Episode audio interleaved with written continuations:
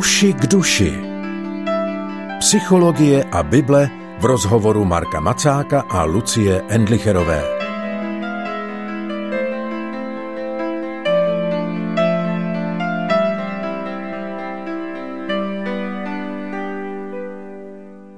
Jak pracovat s tím, aby člověk nebyl závislý na dopaminu, na, tom, na těch libých pocitech, které dopamin vyvolává. I to je jedna z otázek, které se v současné době věnuje program Uši k duši. Lucie Endlicherová přeje od mikrofonu dobrý poslech. Spolu se mnou je tu jako obvykle psycholog Marek Macák. Ahoj Marku. Uh, ahoj. Já zase mám upozornění. zase, jsem to řekla špatně. zase jsem to řekla špatně, jsem se to ještě pořád nenaučila. Dobře, Marku, naprav to. Ne, nebudu nic napravovat, jenom zase, ty libé pocity nejsou sami problém. Problém jsou činnosti nebo látky, které je přímo vyvolávají, které jsou příliš v tomhle intenzivní a příliš jako lehké. Jo? Snadná stimulace. Když dali krysám do mozku do těch center odměn elektrody a dali jim možnost mačkat nějaký tlačítko, aby si stimulovali stimulovali rovnou ty centra odměny, tak ty krysy to mačkali, dokud nezdechly, přestože vedle nich bylo žrádlo. O tomhle to je. Jo. A... že se uheskuješ k no, smrti. No, jo, uklikali se. To je další věc, která souvisí se závislostí, to zanedbávání vlastně běžných věcí, někdy potom už v extrémní míře i, i té péče o sebe, nebo to, už si nevšimne, že nejí. Jo, a tam není problém v tom, že jsou schopni prožívat slast. Jo, oni by mohli prožít podobnou slast v nějaké situaci, stejně jako my někdy prožíváme velkou slast, když jdeme na film, na který dlouho čekáme, nebo potkáme někoho, koho jsme dlouho neviděli, koho máme rádi a podobně. To je super, že umíme prožít extrémní očekávání, a potom příjemno. Ale problém je, pokud stejný stav si můžeme dopřát kdykoliv bez toho, aby se něco v realitě stalo tak někdy říkávám, že až teoreticky vzniknou léky na libé pocity, co už vlastně máme, ale léky třeba proti hladu. Představte si někoho, kdo prostě chce být hubený a ho hrozně baví, že nemusí mít hlad, aniž by jedl. Umře, protože se nesytí, ale mu dobře. My jsme minule začali to téma toho, jak je možné s tou závislostí bojovat, co je možné udělat. Já vlastně pořád myslím na to, že jedna z těch důležitých věcí, u které je potřeba odstartovat, je takové to, že vůbec si to musím pojmenovat, ale pak potřebuju nějaký nástroj.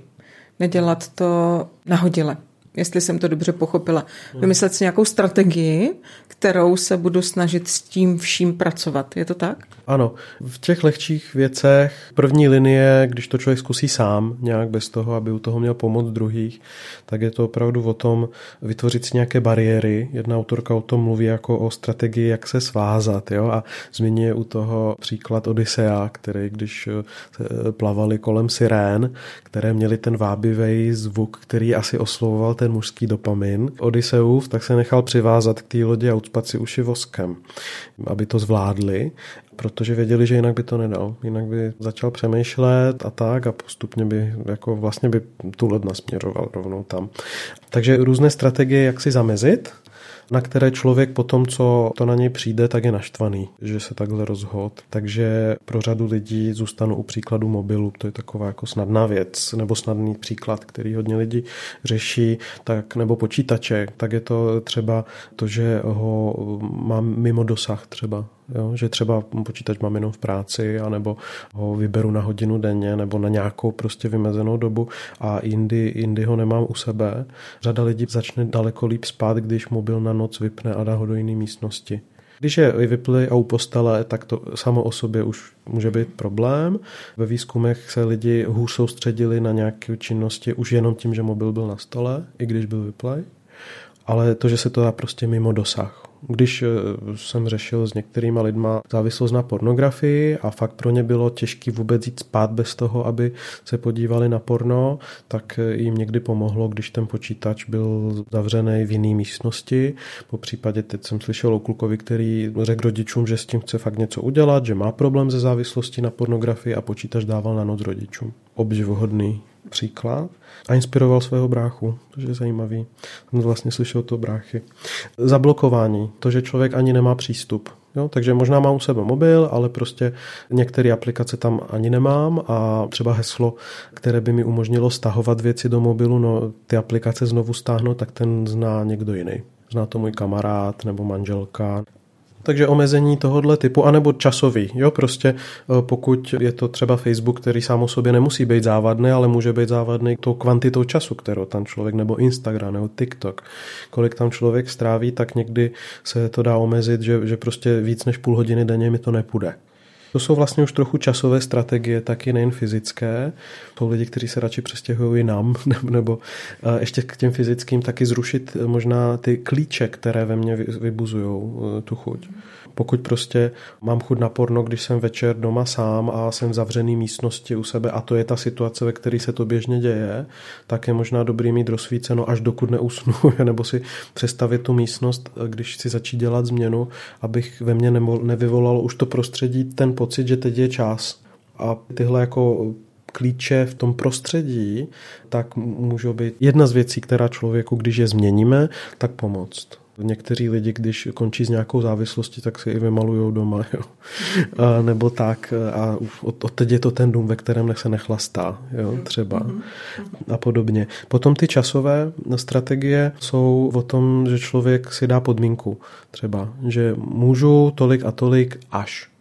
Jo? Takže až dokončím tenhle projekt, tak potom prostě eh, se podívám na tři díly seriálu třeba a, a podobně. A nebo se to vymezí časově, kdy to bude v týdnu. O víkendu dohromady prostě se dají kouknout. Třeba u děcek řada rodičů dě, dětem prostě řekne dobrý, počítač ano, ale půl hodiny denně. Mm-hmm a jestli natáhneš tady, tak si ubíráš tam. A nebo přes týden mimo školu vůbec, nebo mimo školní záležitosti a o víkendu máte tolik a tolik. Takže tyhle strategie, k tomu je mimochodem výborná knížka. I v češtině jsou knížky, my pak dáme odkaz, na kterým se můžou posluchači podívat na literaturu, ale slovensky vyšla výborná knížka Krotiteli a displejou.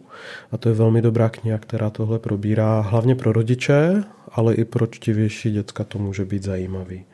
Takže ty časové strategie, naplánovat si nudu, naplánovat si prostě sobotu odpoledne jdu do přírody a nevezmu si sebou mobil. Děsivá představa. Už slyším můj mozek, jak smlouvá, říká, vezmeš, ale bude vyplay, jo, a naplánovat si činnosti, které budou méně stimulující, než by mohly být. Ty děláváš občas exercicie a, a to je o tom do, do velké míry. Dát stranou prostě podněty, aby byl prostor se setkat se sebou a s Bohem taky. Já jenom to chci vysvětlit no, pro posluchače, no. kteří by nevěděli. Exercicie jsou duchovní cvičení a je to nejčastěji oddělený čas, který je v tichu, ve kterém se nedělá buď vůbec nic, nebo velmi málo, nejčastěji rozjímá nad slovy Bible a základ je, základní požadavek je, jestli to pro vás není úplně nemožné, vypněte mobil, odložte ho a odstřihněte se od světa na všechny ty dny, kdy člověk do toho ticha odchází. Já to miluju a neumím bez toho existovat. To už je zase jako vyrovnávací, dorovnávací aktivita, která není o přestimulování, o tom, že by to bylo tak slastné, ale spíš o tom, že víš, že je to součást tvýho rytmu.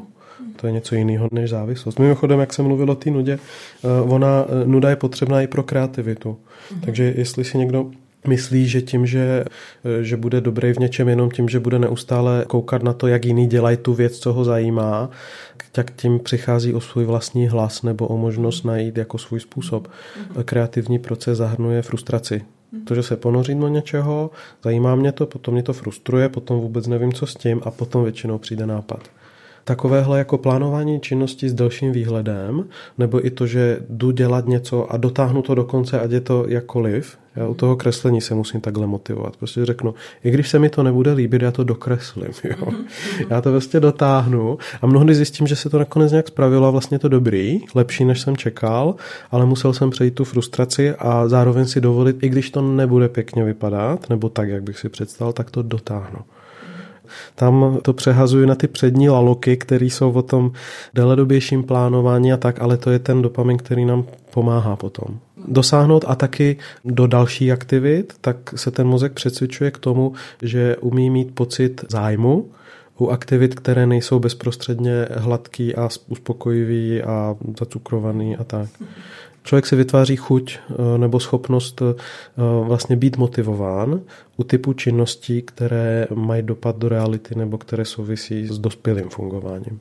Marku, napadá mě, já jsem člověk, který potřebuje cíle a když mi ten cíl zmizí, tak jsem hrozně demotivovaná Je to taky špatně, nebo je to v pořádku? Jenom mě to teď tak blesklo hlavou. Víš, když pořád mluvíme jo, o důležitosti toho cíle. To je taky o, o tom dopaminu a o tom z těch předních laloků, jo, který se dívají dál do budoucna, než tady a teď uspokojení, které bude za chvilku a, a tak. Cílová motivace je důležitá. Jedna z věcí, která se dělá na začátku, nebo když si člověk tak vyjasňuje, co chce řešit a proč, je právě si vyjasnit, proč to vlastně dělám ta jedna aplikace, co jsem říkal do mobilu, tak se vás zeptá. Kliknete na Facebook nebo na Instagram a místo toho, aby se otevřel, tak vám tam vyskočí nejdřív odpočítávání, kde máte prostor si rozmyslet, zda tam chcete, ale někdy je tam otázka, proč teď jdeš na Instagram? A není to výčitka, je to, je to otázka, prostě, že jdu si formulovat, zda vím, proč to vlastně teď dělám.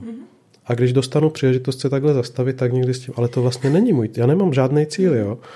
A na druhou stranu formulování krátkodobých a dlouhodobých cílů, tak může velmi pomoct vědět, že to, že teď dělám, co potřebuju pro to, abych se zbavil porna třeba, tak, že je to součást dlouhodobého cíle třeba nějakého, anebo, anebo chlastu, anebo závislosti na tom internetu, nebo nějaký další věci na trávě. Jo? A marihuana u řady mladých lidí. Potřebuje někdy vidět dlouhodobý cíl. Problém je, že když jsem závislý, tak pro mozek ty dlouhodobý cíle právě neumějí být moc zajímavý.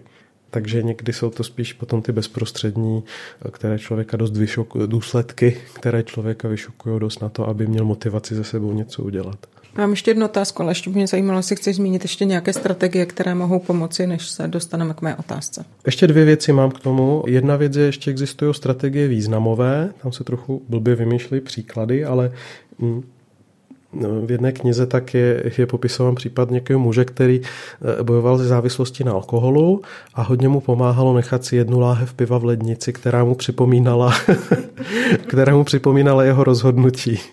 Jo, nějaké podobné, prostě to je trošku takový, anglicky se říká counterintuitive, jo, že proti tomu, co by člověk běžně očekával, ale někdy jen to, že si něco zařadíme do jiné kategorie, pomůže. Pro toho člověka to jedno pivo bylo symbolem rozhodnutí, že, že už žádný další pivo nebude jo, nebo že tohle třeba bude poslední, a, jo, ale prostě, že, že to jinak. A mě, mě to připomnělo, jak, jak v Biblii je takovéhle přerámování, kdy říká Jakub, o kterém často mluvím, a poštol, tak, tak říká, že máme mít radost, když přicházejí zkoušky.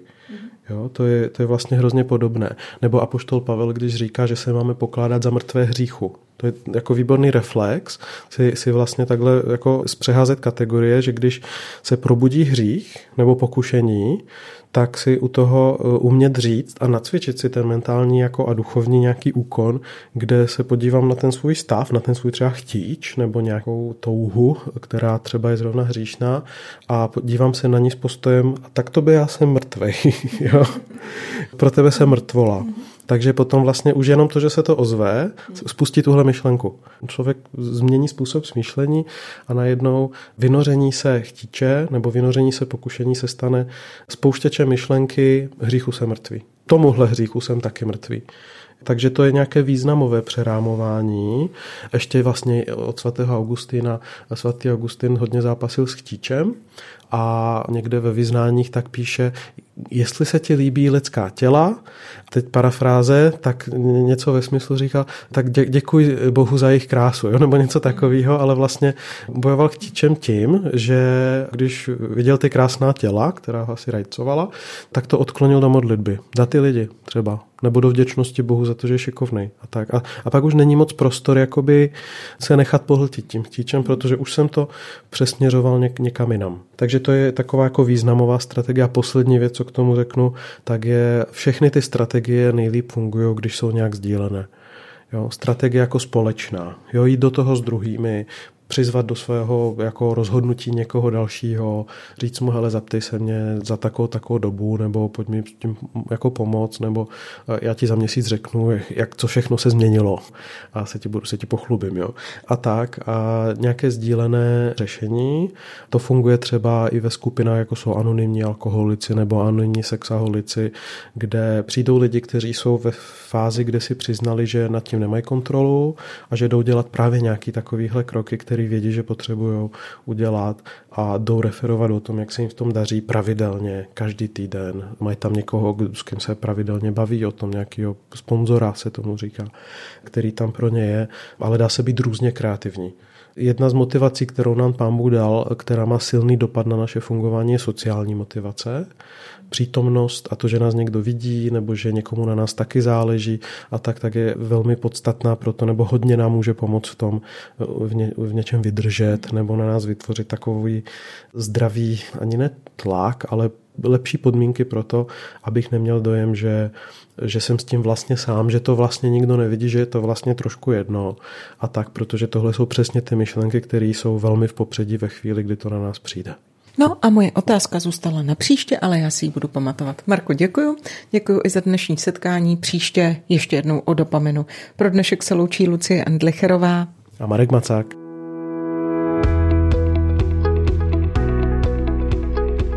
Podcast Uši k duši vznikl na Rádiu 7, které žije z darů posluchačů. Pokud nás budete chtít podpořit, budeme rádi.